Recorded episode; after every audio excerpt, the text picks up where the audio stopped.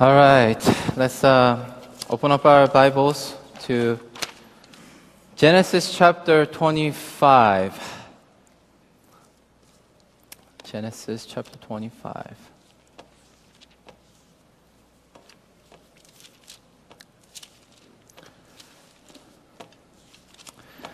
Before I uh, begin reading, um, today is a special day because um, my wife and I have been taking the um, Alpha Marriage class uh, recently for the last couple months, and today is a big day for us. It's like our second wedding. We have to write our vows and, you know, like try to impress my wife, and it's kind of nice and burdensome, but hey. yeah, I was um, up till late trying to write something and kind of hard. It's kind of cheesy, you know. Oh yeah, I recommit my life to you. It sounds like a praise song, right? So all the like praise song lyrics came to my mind. I just have to change God to you, right? Not that I did that, but you know, I was kind of tempted to take a nice praise song and change all the gods to you and be like, here you go. I love you this much. But yeah, those of you who are married uh, and have been married for a while or recently got married, I strongly encourage you uh, take the uh, Alpha Marriage course. Um, it's a great, I guess, I guess, a refreshing time for your ma- couples. I think, uh, and one of the things that that I do regularly now, as a result of the marriage course, is a marriage time. Uh, sometimes we end up watching TV together. Even that, we're very intentional about it. So, yeah, today's a big day for me. Uh, so I was very nervous, um, and we have other couples who are in this room who are doing it together, so I'm sure I'm speaking on behalf of, behalf of them too. So if you haven't done your homework, make sure you go home and do it. Those of you, I, I know you are listening. So um, yeah, so let's go to uh, Genesis 25. So we'll be talking about a person named Jacob. And if you grew up at church or if you've been to church enough, you probably heard the name somewhere, right? Jacob.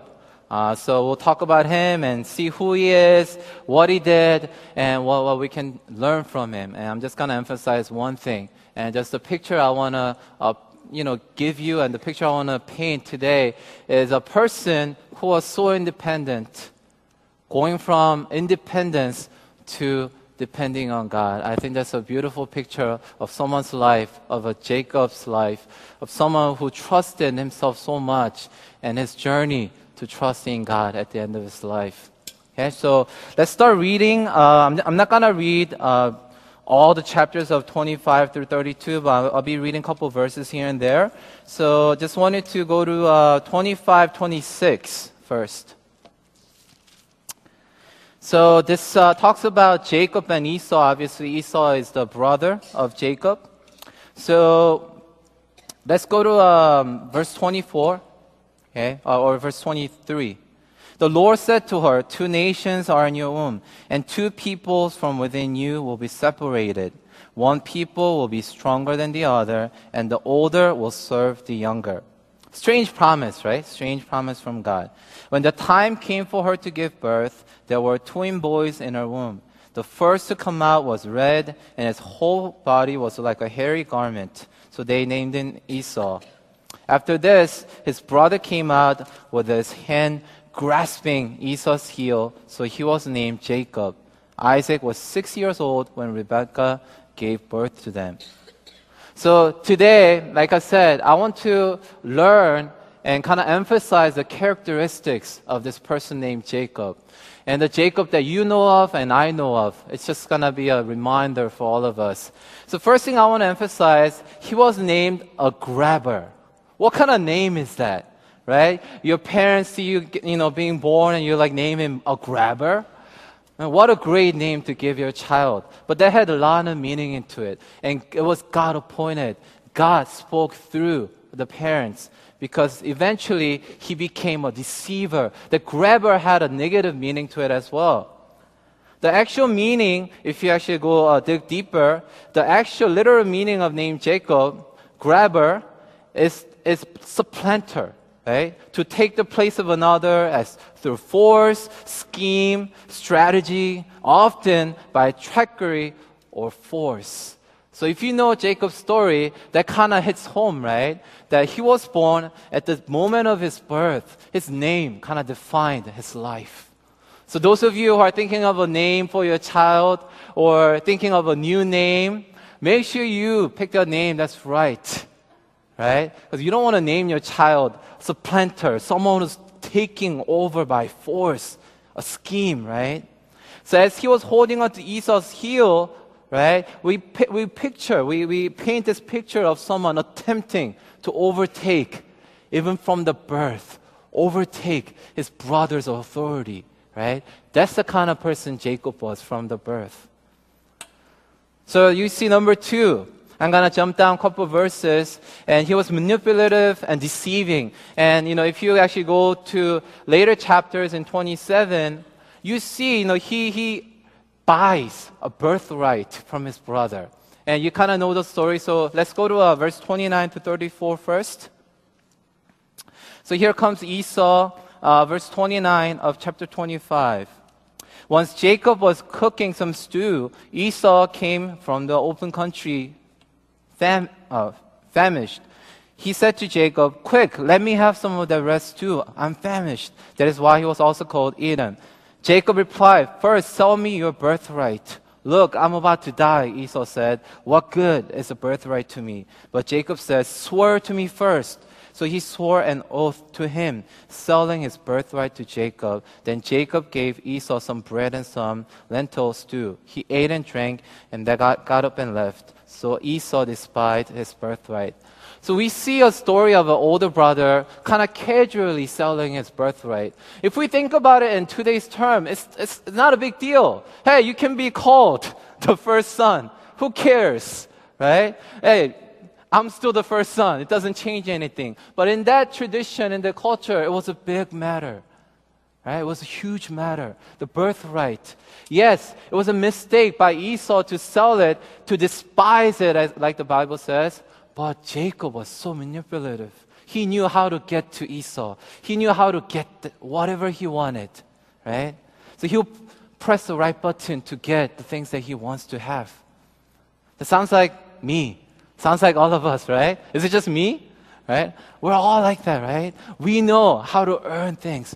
We know how to manipulatively deceiving our parents to say something and get something that we want. That's who we are, right? So one thing that I want us to see, I want us to see us, me, in the life of Jacob, right? So if you jump down to chapter 27, verses 35 through 36.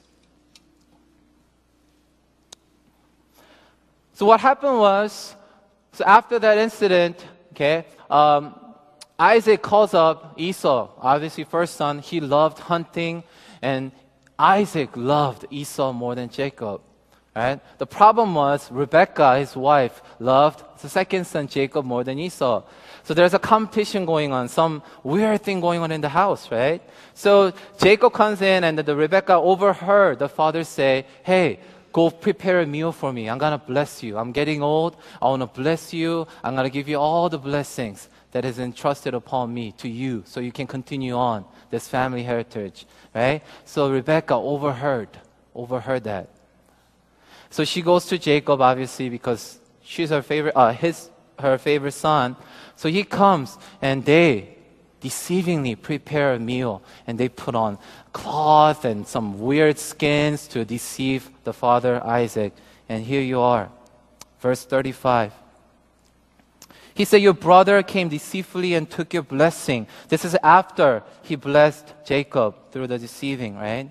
And Esau comes in, he's like, Bless me too, bless me. Is there anything left for me? But Isaac says, Your brother came deceitfully and took your blessing. Esau said, Isn't he rightly named Jacob? And we all know what that means Jacob. He has deceived me these two times. He took my birthright and now he's taken my blessing. Then he asked, Haven't you reserved any blessing for me? Isaac answered, Esau, I have made him Lord over you and have made all his relatives his servants and I have sustained him with grain and new wine. So what can I possibly do for you, my son? And he was very upset and angry that day. So the actual word, deceit or deceiving is mentioned twice in this small passage. That kind of defined Jacob's life in the beginning of his life. And the funny thing about Jacob's life, as I studied, there's no mention of him talking to God or praying to God. I mean, he comes from a family where Abraham and Isaac, I mean, talk about Abraham, the father of faith, who was so close to God, a friend of God. And then there comes Isaac. Yes, maybe that faith or whatever wasn't inherited. Maybe Isaac was not a strong Christian. But come on, there's no prayer or mention of God anywhere in his life.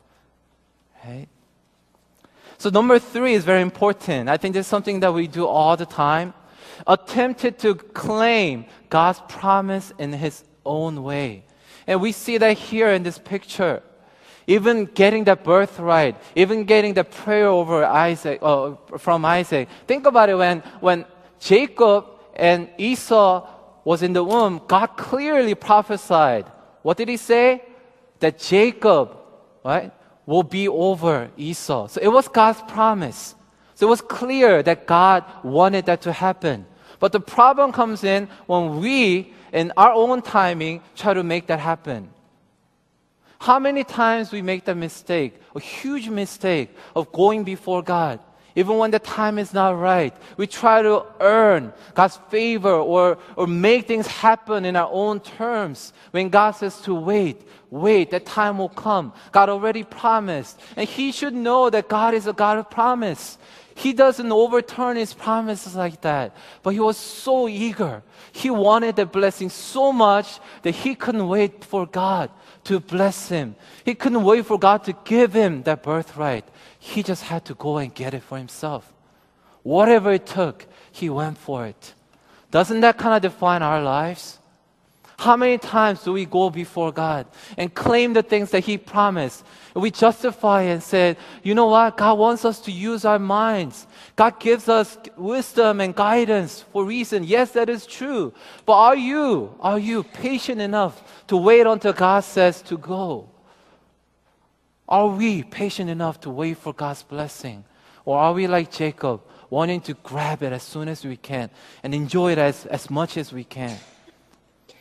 And later on, I'll talk about this more. If you go down to chapter 34, what happens is Jacob's family finally comes back. And you can see in that verse how selfish Jacob is. Even after an encounter with God, just because we have an encounter with God, we don't change completely. It takes a life, lifetime for someone to change like that. But we see Jacob being so selfish. He's concerned about himself only. When his daughter was raped, he was raped. And his brothers are so upset, they're taking a revenge. They're coming to the father, coming to Jacob and saying, Don't you care that your, my sister and your daughter is raped? And the only thing he says is, I, I, I. Concerned about me, my image. That tells us what kind of man Jacob was. Such a selfish person. Let's move down to a second point. There were consequences of his decisions or deceptions, right? The deceptions that we go through or make in our lives, we gotta know, we have to pay the price. We're going to pay the price.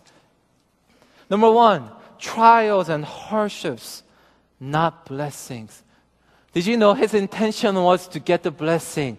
But what happened to him? Instead of blessing, more trials, more hardships came his way. Isn't that weird? You go so hard, you run for that blessing, and what you get is hardship. Isn't that funny?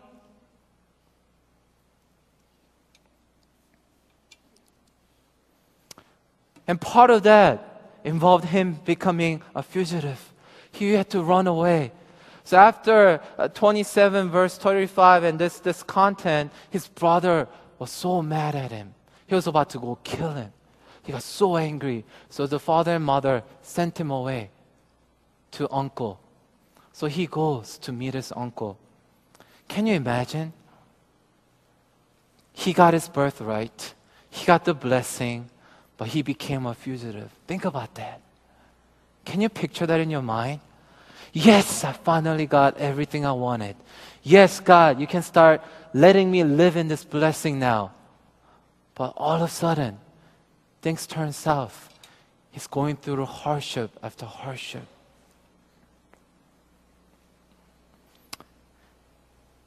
And he runs into his uncle. So he goes and meets Laban, his uncle. And we know Laban is not an easy person to deal with, right?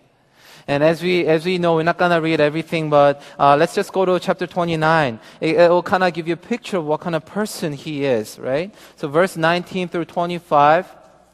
So after he went, he decided to work for him. Okay? I, I, guess Jacob was a really good worker. He was a really good shepherd because everything that you read about Jacob, he grew. He grew the livestock like crazy, right? So he must have been really good at work. So he says, I'll work for you if you give me Rachel as my wife. But then here's Laban doing some of his tricks on Jacob. So verse 19.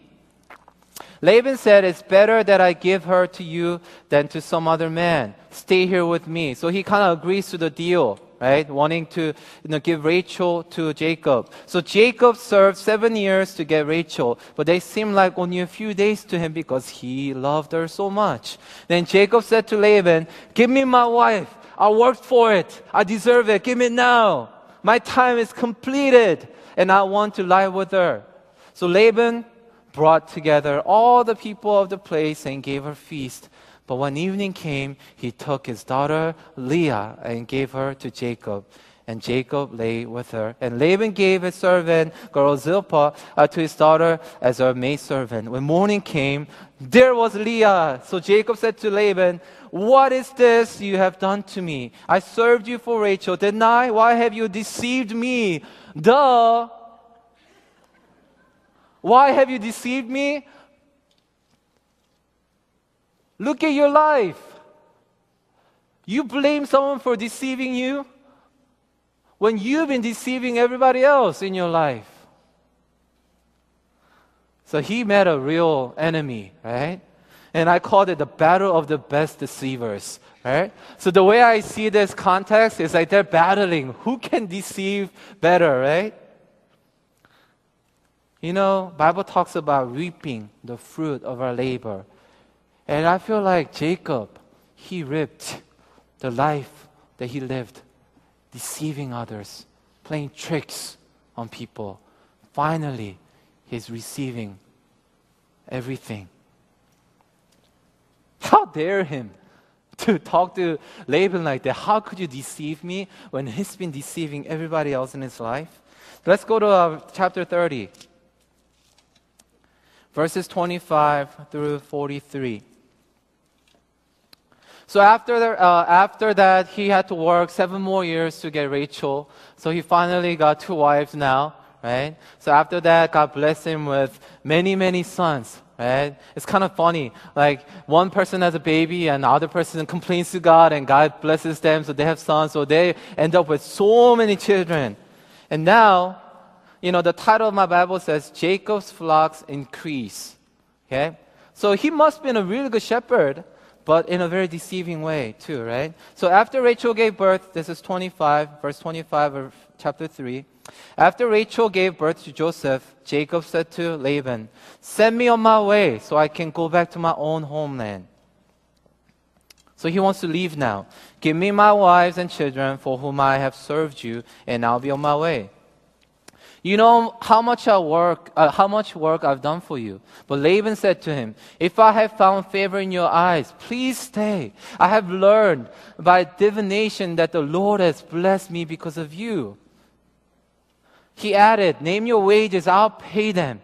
Jacob said to him, You know how I have served for you and how your livestock has fared under my care. The little you had before I came has increased greatly, and the Lord has blessed you wherever I have been. So he knows that all the blessing has come from God, but the lifestyle he's living, he's not honoring God. But it was clear that God's favor was upon him. So when may I do something for my own household. So he wants to start out his own family and enjoy that. So what shall I give you? He asked. Don't give me anything, Jacob replied. But if you do this, if you will do this one thing for me, I'll go on tending your flocks and watching over them. Let me go through all your flocks today and remove them, very speckled and spotted sheep, every dark colored lamb, and every spotted or speckled goat. There will be my wages. So he's saying, you know, all the unhealthy ones, not so pretty ones, not so good looking ones, you know, the weak ones. When you look at animals, you can kind of tell, right? The strong and healthy ones, you know, even beef, they're graded, right? So he's saying all the bad ones, all the bad ones that end up at Walmart or whatever, I'll take those. And all the, you know, whole food quality stuff, I'll take, you know, you can take those. So he goes through the flock and he's, he, you know, single them out and he takes all the bad ones. And then you have to kind of think about, so what is he going to do now to trick him? So there, there comes.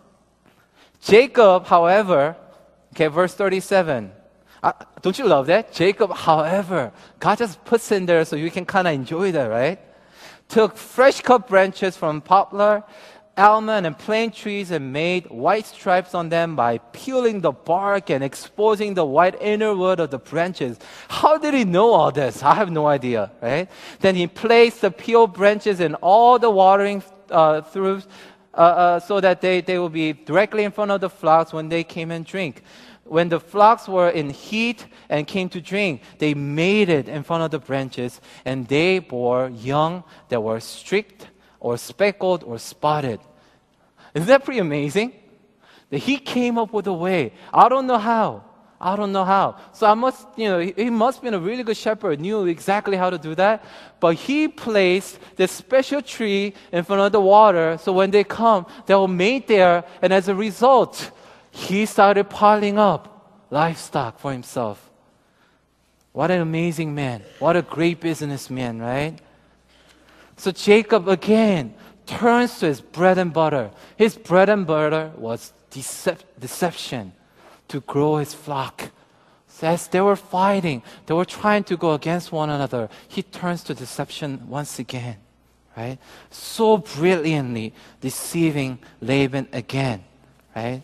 And when you go down to, um, so later, uh, Laban finds out. He finds out, obviously, right? His sons go to him and tell him, hey, uh, I think something's wrong because I see Jacob's livestock, he's constantly growing and we're not growing that much. So something is wrong. So Laban later confronts him, right?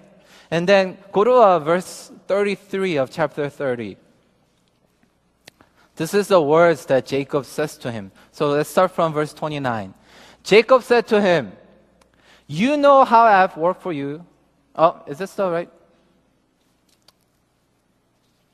This must be the wrong chapter. 33. Um, you know what? it, it is the wrong chapter. Anyway, so the, the line is, I wrote down wrong, wrong uh, reference, but the part of what he responds to Laban, he says, My honesty will testify for me in the future. That's what he says, literally in the Bible. I can't find it right now, but you can look for it later. As Laban comes to him, all upset, angry, there he is, Jacob, with a straight face. My honesty, right, will testify for me in the future. Come on. Come on. How many times do we do this to people around us? How many times do we do this to God? In the name of honesty, whatever. We live a life of deceiving others, bringing negative things in people's lives, lying,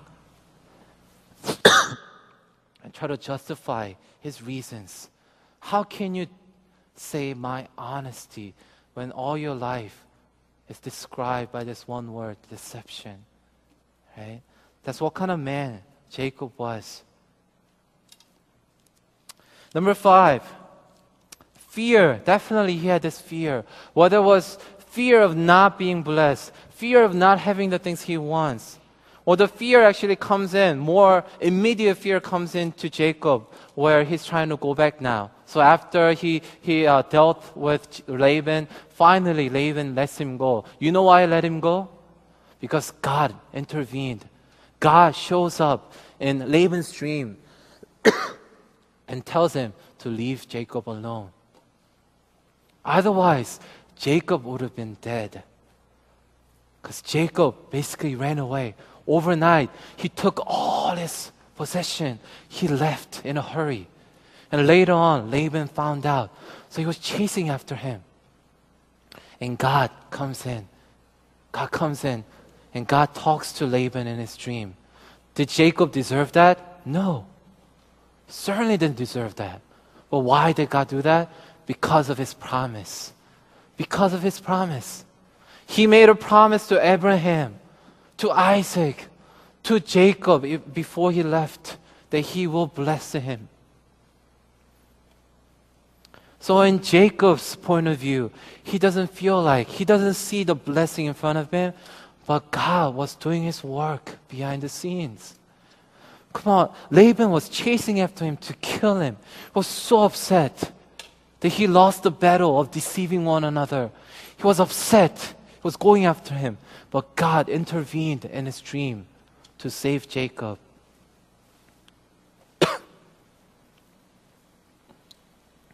So the fear is not, an, not only an outcome of his deception, it may have been the root cause, root cause of Jacob's deception.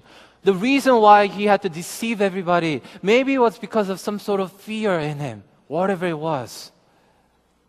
He was driven by fear, fear, fear everywhere, right? Not trusting of God's promise, fear of God's promise not coming true. And now we come into a place where he's about to face his brother. And talk about fear, the actual fear of man. His brother, remember, he was so angry. So he's about to go back to his homeland and he has to face his brother. And there comes a report. He sends some people ahead of him just to kind of scout and see what's going on. And they come back and says, your brother is coming back with 400 men. So he's like so scared. Oh my gosh. He's coming to kill me. So you had Laban chasing after him, and now that's settled. Another, another mountain is waiting for him. His fear and anxiety again leads him to turn to brilliant, deceptive plan. And there's a word that I want us to kind of see. Uh, go to uh, chapter 31, verse 31.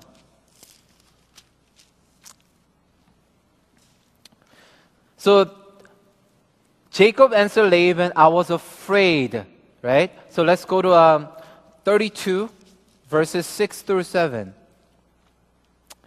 When the messenger returned to Jacob, they said, We went to your brother Esau, and now he's coming to meet you, and 400 men are with him. In great fear and distress, Jacob divided the people who were with him into two groups, and the flocks and herds and camels as well. He thought if Esau comes and attacks one group, the other group, the group that is left, may escape. And there finally comes a prayer. The first first time that he actually prays to God. So he prays out of fear and distress. O God of my father Abraham, God of my father Isaac, O Lord, who said to me, Go back to your country and your relatives. I'll make you prosper. I'm unworthy of all kindness and faithfulness you have shown your servant. I had only my staff when I crossed this Jordan, but now I have become two groups. Save me, I pray, from the hands of my brother Esau, for I am afraid he will come and attack me and also the mothers uh, with their children. But you have said, I'll surely make you prosper and will make your descendants like sand of the sea, which cannot be counted. So he spent the night there, and from what he had with him, he selected a gift for his brother Esau. And if you go down to verse 20 of chapter 32, be sure to say, Your servant Jacob is coming behind us. For he thought, I will pacify him with all these gifts. So he comes up with this another brilliant plan to deceive his brother, to kind of calm him down. With all these gifts, he's trying to woo him in a way, to pacify him, right? Can you imagine? What is he doing now? He's putting his family in line, right, to save his face. I mean, the way he prays to God, it all sounds nice. Oh, for the sake of these mothers and children will save me. But what he's doing essentially, as he's planning this deception, he's trying to protect himself. He was so afraid of his brother. He didn't want to see him when he was angry. Right? Even just the thought, if that one group gets destroyed, the other group can escape, and he wasn't part of that group. See? If he was part of the first group, maybe we can say that he's a changed man, but he wasn't. He wasn't part of any of these two groups. He just sent them ahead of him. But we start to see maturity through the trials and struggles he's going through. And I believe that prayer he prayed was a desperate prayer. I think it was really desperate because he feared his brother. He really knew that his life was on the line. So he's maturing through all these trials and struggles, but still the language he's speaking, look at that note. Uh, is there a typo? I said, God of my father. So he's still addressing God as God of my father. It's, it's not his God, and, uh, not yet. So he's not saying, Oh God, my father, save me. Saying, God of my father. He's a distant God the God he heard about. He's still choosing human wisdom and deception instead of trusting God's promise, right? So even after the prayer, you can see that he didn't have faith in God. Even after the prayer, he turns to his deceptive plan and he carries it on. So then we kind of fast forward and comes, we come to chapter 33 or 32, later, uh, latter part of chapter 32. So after all that, he sends everyone. Okay? So verse 24 is very important. After he had sent them across the stream, he sent over all his possessions. in 24, so Jacob was left alone. I think that's the key verse. Jacob was finally left alone after chasing after all this blessing, after trusting in all this possession, trying to earn favor from his brother with all kinds of gifts, now he's by himself. What happened? God orchestrated everything. He wanted to deal with him. So he left him by himself, right? So what happens? God comes into the picture. Jacob was left alone, and a man wrestled with him till daybreak. When the man saw that he could not overpower him, he touched the socket of his hip so that his hip was wrenched as he wrestled with the man. Then the man said, Let me go, for it is daybreak. But Jacob replied, I will not let you go unless you bless me. The man asked him, What is your name? Jacob, he answered. I think that's very significant.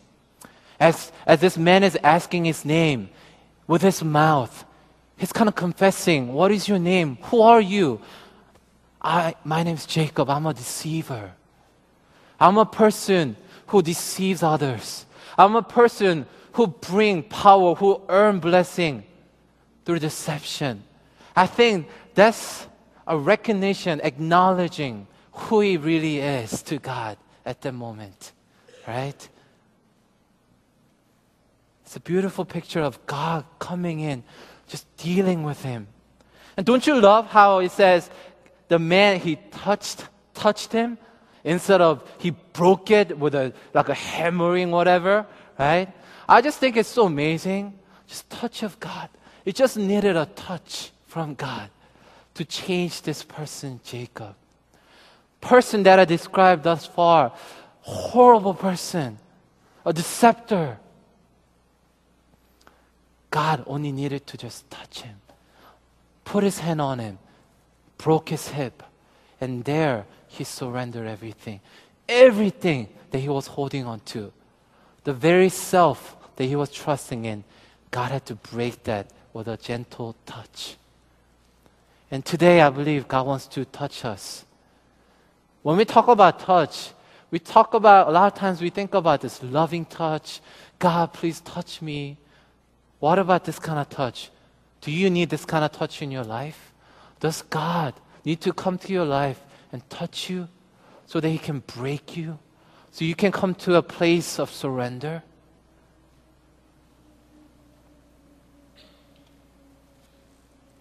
I think this picture of Jacob being alone paints a picture of someone, maybe me or you, some of us, who has everything who has earned everything in worldly term and yet doesn't really have anything at all.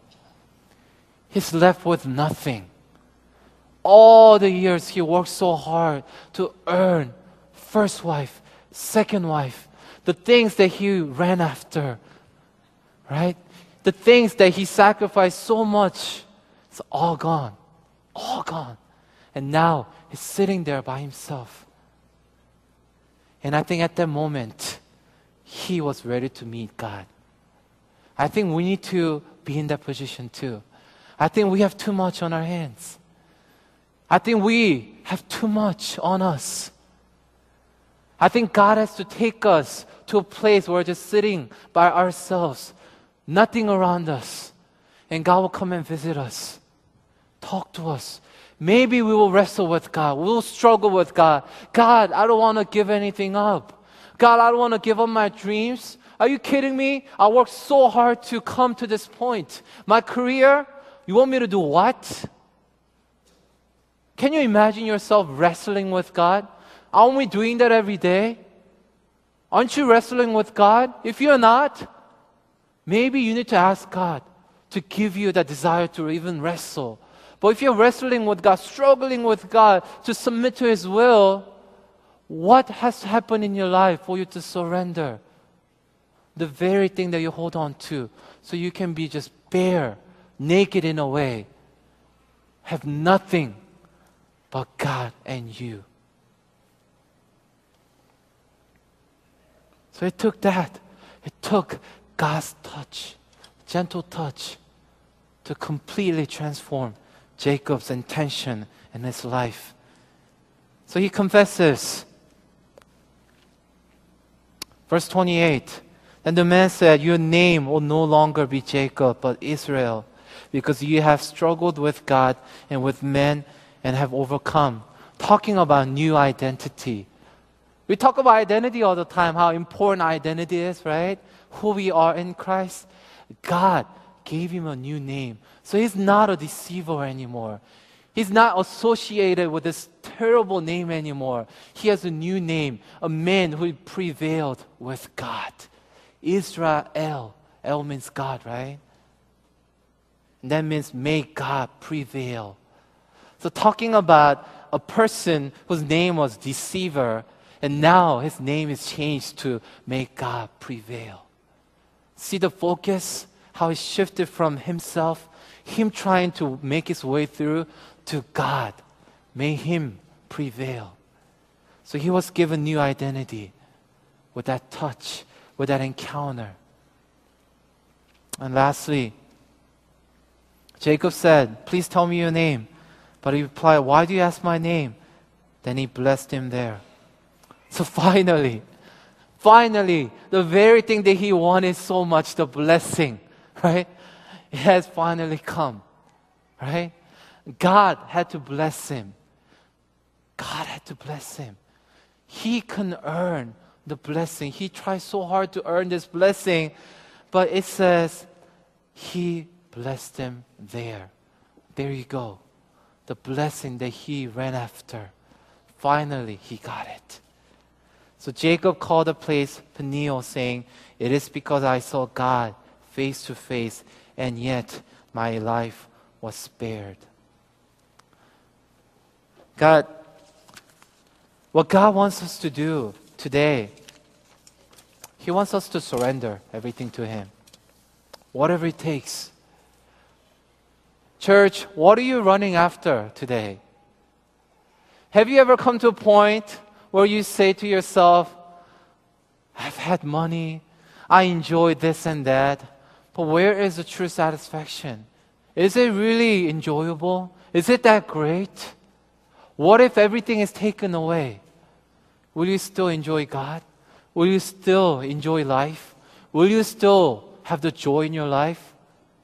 Sometimes I ask myself, you know, I told you already, I love basketball.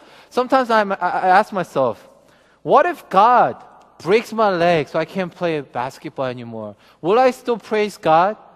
At that moment, will I still honor God? I don't know. What if God tells me to offer up Raina and Ryan? Will I still honor God? I actually don't know. I can't honestly say that I'll say yes to that right away. But one thing I know is God wants to bless me and bless us. Not in terms of human and worldly blessing. I mean, that I can earn it by myself. I don't need God. Hey, if people work hard, if I, you know, go after some people and get to know them and work out connections here and there, I think I can achieve some of that. But that's not my main goal in life, right? The most important thing is that we have this encounter with God, face to face. Just like Jacob said, I have seen God face to face. And that turned everything around for Jacob. So that has to be our priority today. So, what is your desire this afternoon? Do you have the desire to meet God face to face? Or are you still holding on to other dreams and goals? What is the first thing that you do when you wake up? What is the last thing you do when you go to sleep? What is the first thing that come out of your mouth? Is it I, me, my goal, my children? Give me a break. They are not our children, they are God's. No matter what we want to do, what we want to achieve, I want to make my kid to be the greatest athlete in the world. Hey, you can't make that. God has to make that happen. I want to make my kid to be the greatest businessman or doctor so he can serve God in the missions field. You know what? Check to make sure that there's no greed in there. Maybe there's some of greed, my greed in there, to earn something off of that in the name of God. We do that all the time, right? I'll do that too. Let's just go before God. Lay everything down because He knows the best. And let's ask God to touch us today. Let's stop wrestling with God and say, God, I surrender everything to you. I surrender everything to you. I've tried. I've tried. But you know the way. You know what's best for me. So, God, I come to you in full surrender.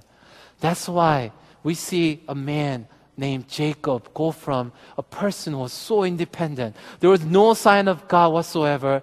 And now it's all about God. All about God. He wants to know God. What is your name? He's asking God, What is your name? I want to know you more. I want to know you. I want to get to know you. Is that your desire? I want all of us today to have that kind of turning point in today's service, God is inviting us today. He wants to be involved in your life. He wants to hear you say, God, what is your name? I want to know you more. I want to depend on you because I can't do this on my own. Let's all stand. I love this song uh, called Surrender. I'm sure you know this song too. It's an old song.